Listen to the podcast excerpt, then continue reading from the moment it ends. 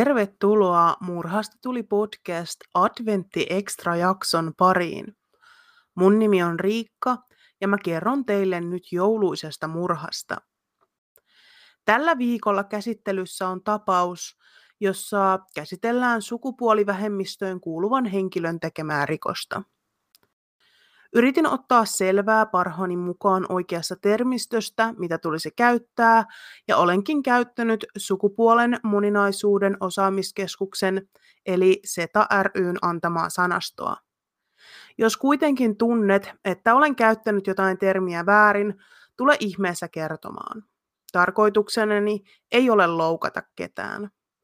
Jos aihe ahdistaa sinua, niin suosittelen kuuntelemaan vaikka jonkun muun mun jaksoista. Muita sisältövaroituksia ei tässä jaksossa ole, joten mennään sitten suoraan jakson aiheeseen.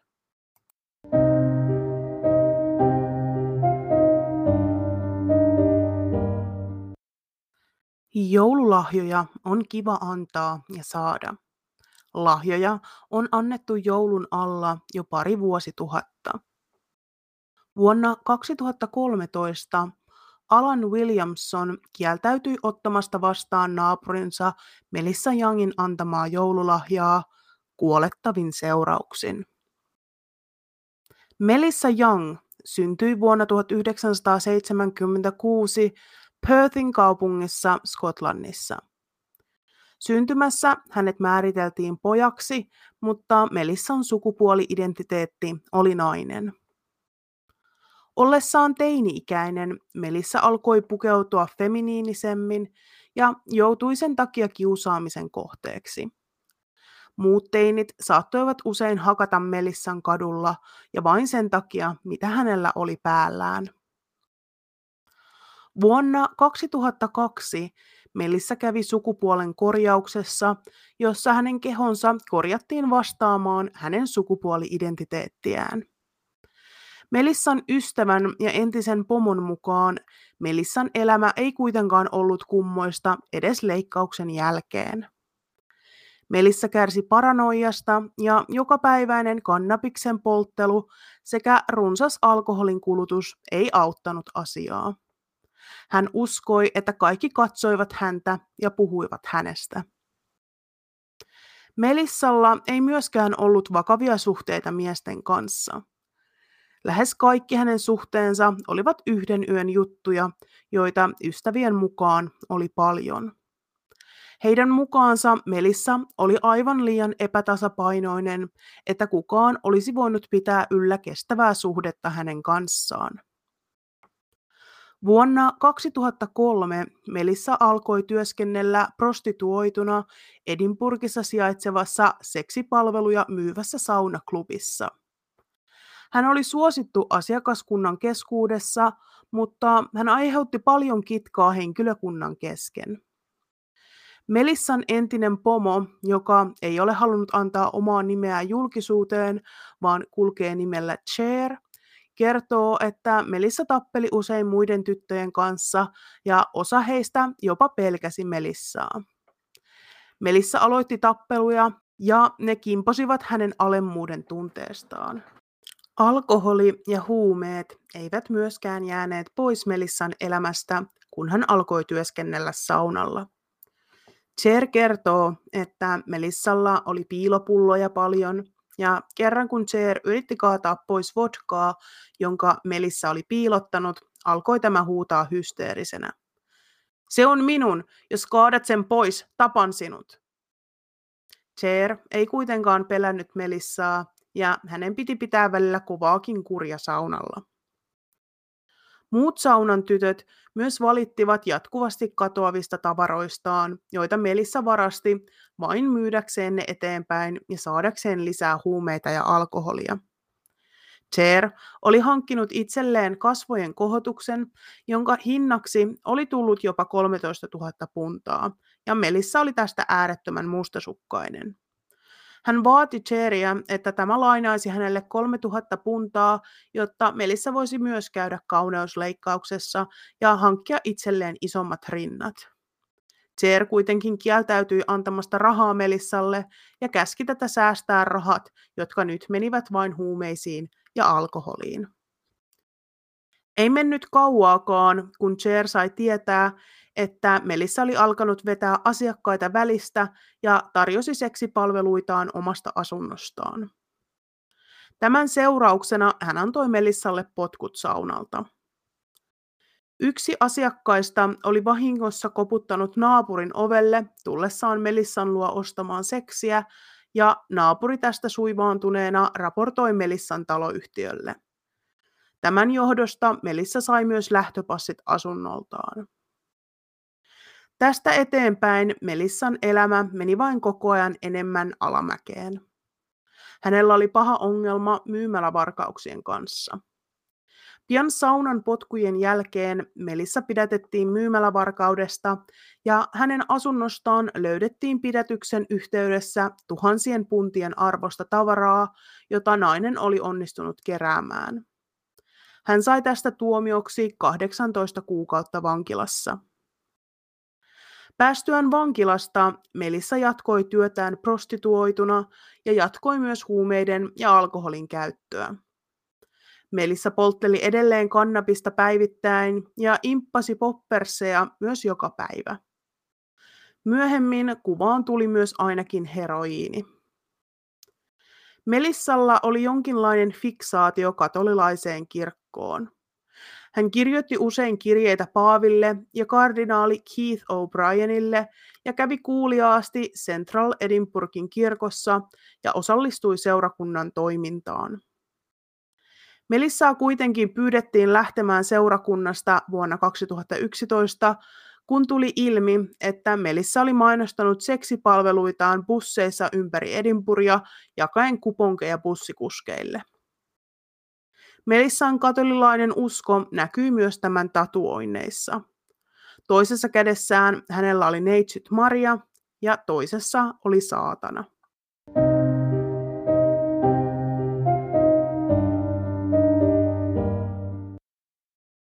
Vuoden 2013 heinäkuussa Melissa lukitsi naapurinsa Alan Williamsonin asuntoonsa ja uhkasi tappaa tämän veitsellä. Alan pakeni parvekkeen kautta henkensä edestä peläten. Hän hyppäsi alas ensimmäisen kerroksen parvekkeelta vapauteen. Tämä ei valitettavasti jäänyt Melissan ja Alanin ainoaksi kohtaamiseksi. Nimittäin joulupäivänä vuonna 2013, josta tämä jakso alkoikin, hätäkeskus sai puhelun Melissalta. Nainen kertoi hätäpuhelin päivystäjälle, että hänen naapurinsa Alan ei suostunut lähtemään hänen asunnostaan. Taustalta kuitenkin kuului Alanin huudot, päästä minut ulos täältä. Jostain syystä Melissa ei kuitenkaan päästänyt miestä ulos. Hieman myöhemmin Melissa soitti uudelleen hätänumeroon ja tällä kertaa kertoi, että oli juuri puukottanut naapuriaan muutaman kerran. Hän kertoi hätäpuhelinpäivystäjälle olevansa psykiatri ja että hän tarvitsisi kyytiä Royal Edinburghin sairaalaan. Kun poliisit tulivat paikalle, he löysivät Melissan verenpeitossa ja Alanin kuolleena naisen asunnosta. Alania oli puukutettu 29 kertaa, joista 12 oli hänen rintaansa, toiset 12 vasempaan käsivarteen ja viisi vasempaan reiteen. Useat iskut rintaan olivat lävistäneet rintakehän ja osuneet sekä Alanin keuhkoihin että sydämeen. Lisäksi hänellä oli vammoja vatsassa, pernassa ja haimassa.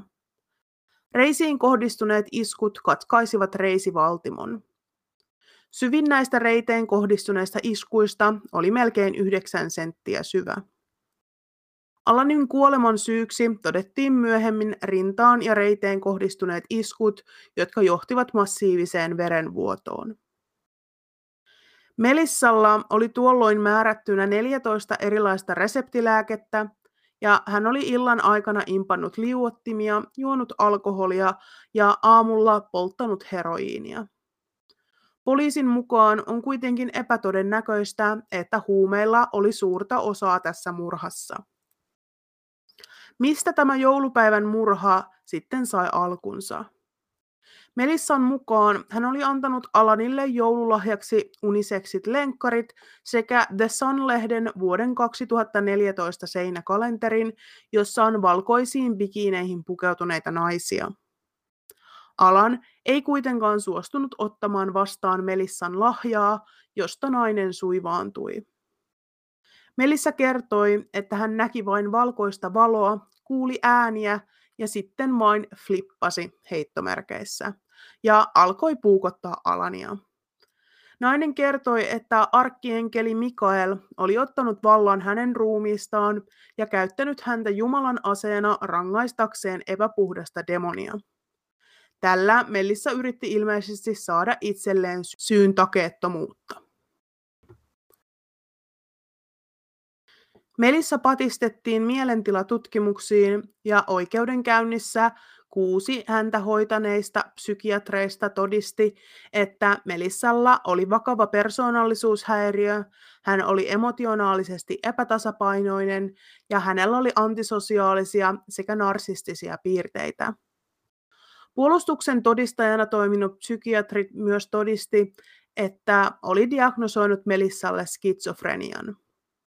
Tuomarin mukaan oli selvää, että Melissa kärsi vakavista persoonallisuushäiriöistä, mutta että niillä ei ollut tekemistä niiden tapahtumien kanssa, jotka johtivat Alanin murhaan.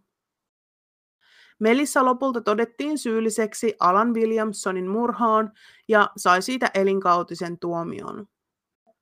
Hänellä on mahdollisuus hakea ehdonalaiseen 20 vuotta tuomiota suoritettuaan.